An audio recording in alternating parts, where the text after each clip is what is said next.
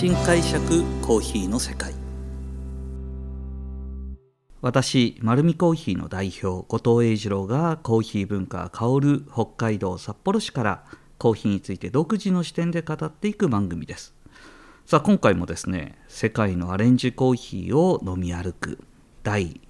2話ですね。で実はこれ私行ってきた国ではあるんですけどもこの前も話したあのエチオピアのコーヒーそしてエチオピアの伝統的な飲み物ブナについて詳しくお話をしていきたいと思います。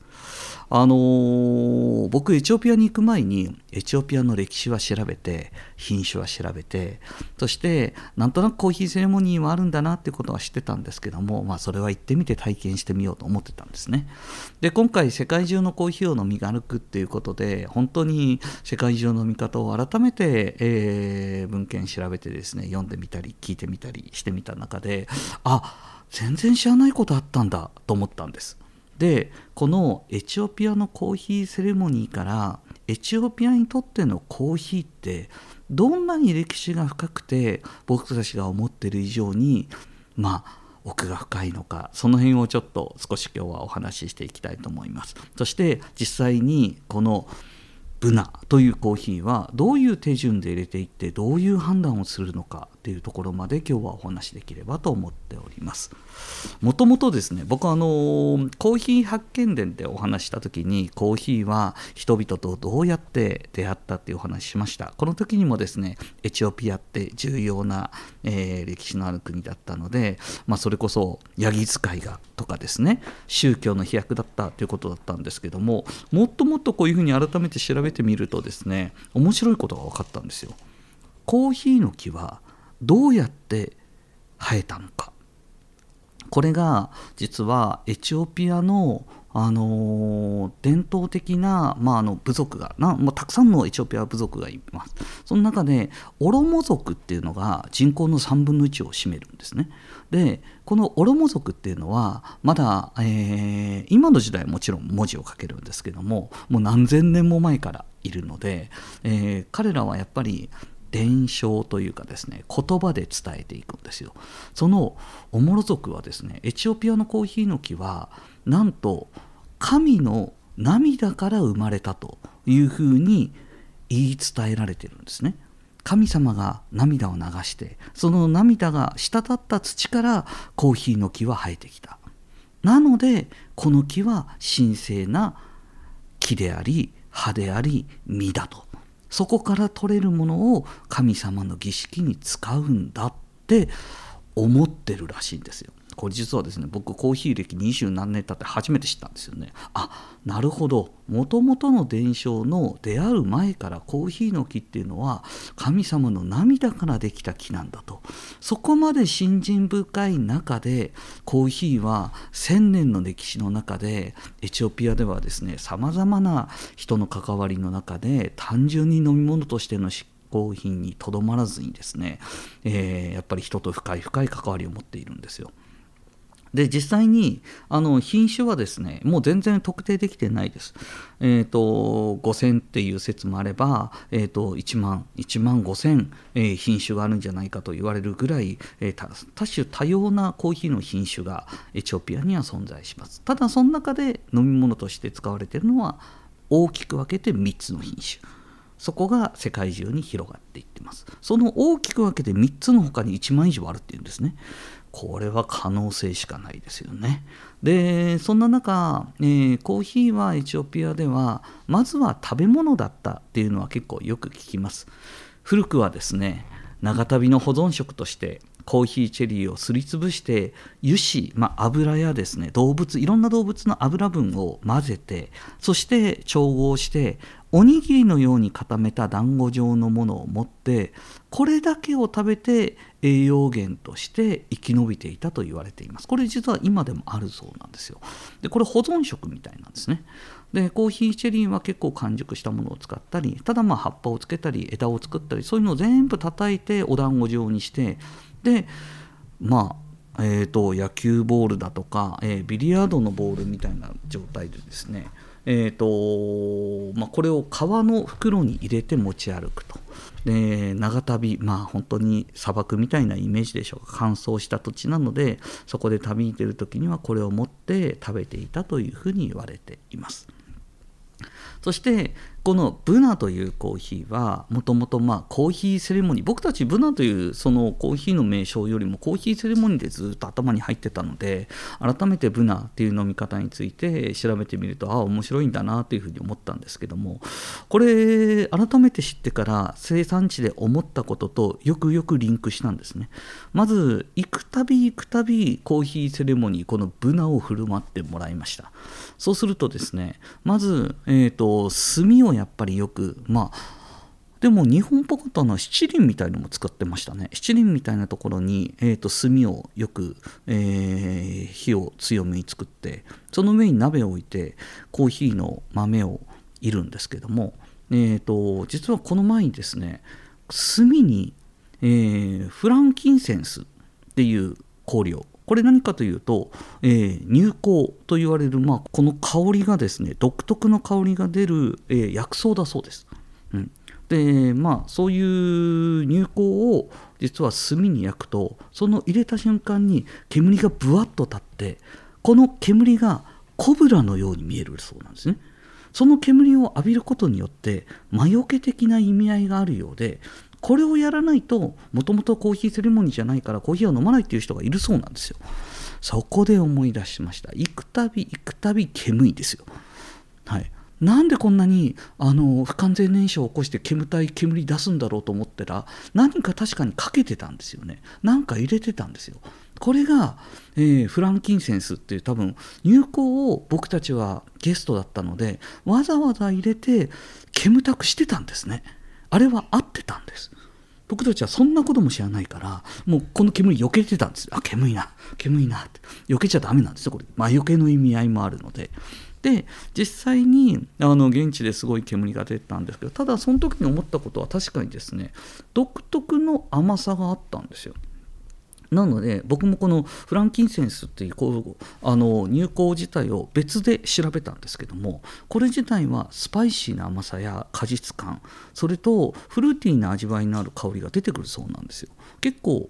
えー、これ自体は高級なえー、香料みたいでやっぱりお客さん来た時にわざわざやってくれてたんだなってのは気づきました。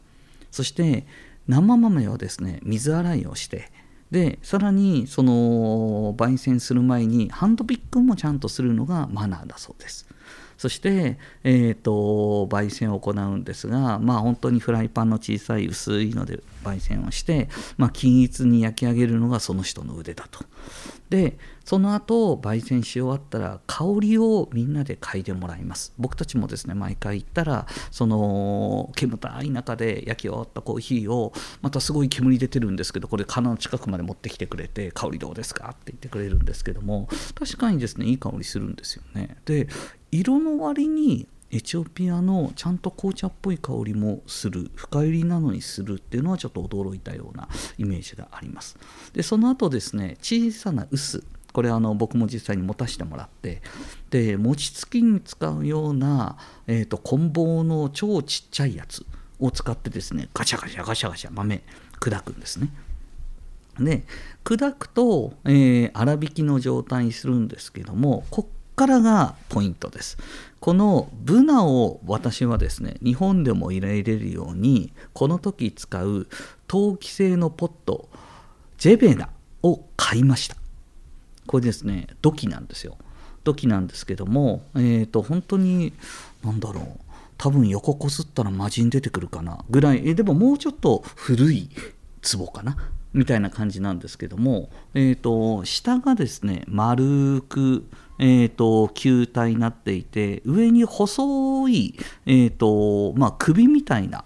えー、と入り口があるんですね。でなんか独特の形で僕もエチオピア行ったのでちょっとお土産買いたいなと思ってこのジェベナをいろんなとこで探したんですけども形は比較的皆同じなんですよね。首が太く、え、首が細長くて下が丸い。そして注ぎ口が別途ついている。で黒いえー、土器として焼かれてるんですけども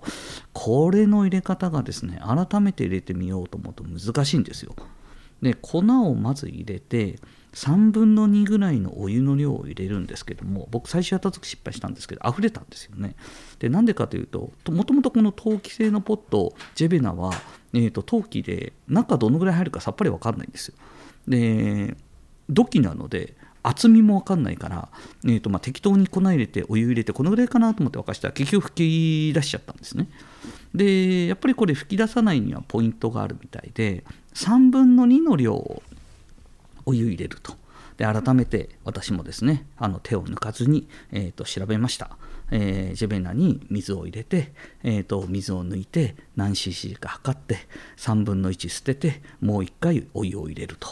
いう形でちょっとレシピ通りやってみようというような形で火をかけて沸騰させるんですがこれなかなかですねかなり強い炭火でも焼いてない限り土器なんてあなかなか温まんないですよ。なので 日本でやるには、まあ、あのまずはお湯でしっかりこの陶器のポット温めてでそこに沸騰したお湯を入れた方がやっぱり早かったかな、うん、という形で入れました。3分の2入れてでそこに粉を入れてでうまくいくとですねこの細い口の先にギリギリまで泡が吹き出そうになるんですよ。で調べてみるとこれ吹き出しちゃダメだって書いてあったので、えーと、吹き出す前に火から外すんです。そしてもしくは吹き出してきそうだなと思ったらちょっとだけお水入れるんです。そうすると温度下がって吹き出しが収まる。この繰り返しの中で抽出をしていくらしいんですね。なかなかこれよく見てないとですねすぐすぐ吹き出してくるんですよ。